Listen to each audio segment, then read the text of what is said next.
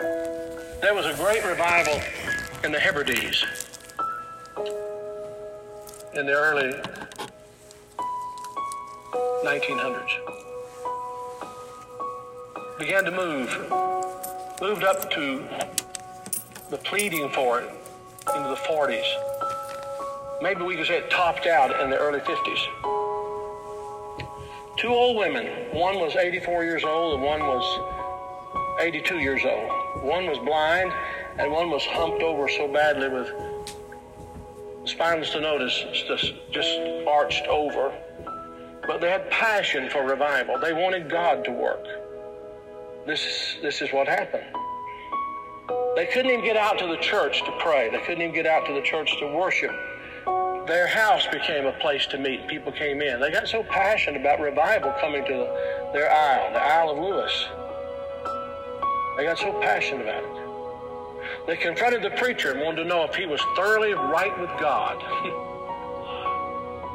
and they prayed and prayed and prayed. And they'd seen the Lord, they said, with the church filled up and God blessing, a great overflow. And the fire of God struck that tiny little obscure place off the coast of Scotland. And when it happened, there was a young teenage boy that got saved in it. His name was Donald. And the preacher became so dependent upon Donald and so close to Donald, he would ask him to lead in public prayers and help him with the meetings, and he did. Oh, how God worked.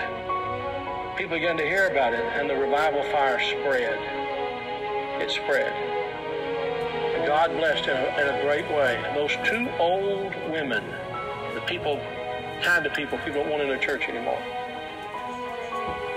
And from that same island, there was a, a young girl who was a cousin to Donald Smith, who immigrated to America. Her name was Marianne Smith McLeod. She came to America in 1936.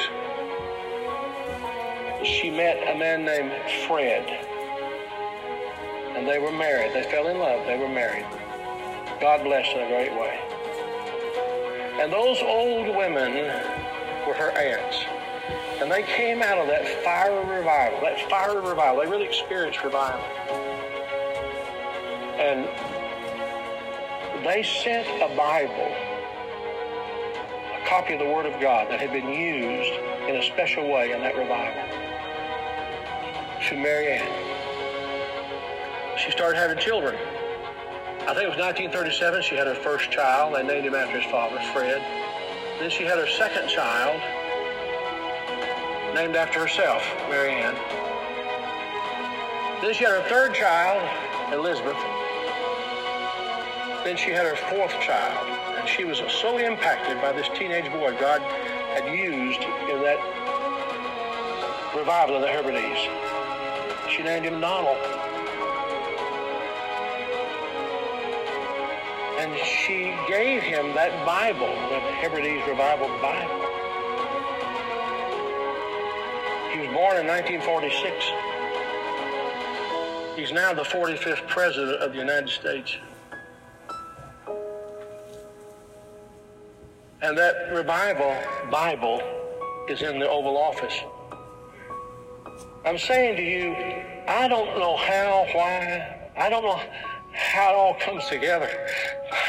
But I, but I believe God is putting some things together to give us just a window, just a window. If he, if he could find some open people who know what the window's for. Can this be the time the window is open? Providentially, God has prepared the moment and we will become the people of prayer, pleading with God. This is a plea. Will thou not revive us again? Will you, will you, will you be a part of that? Will you?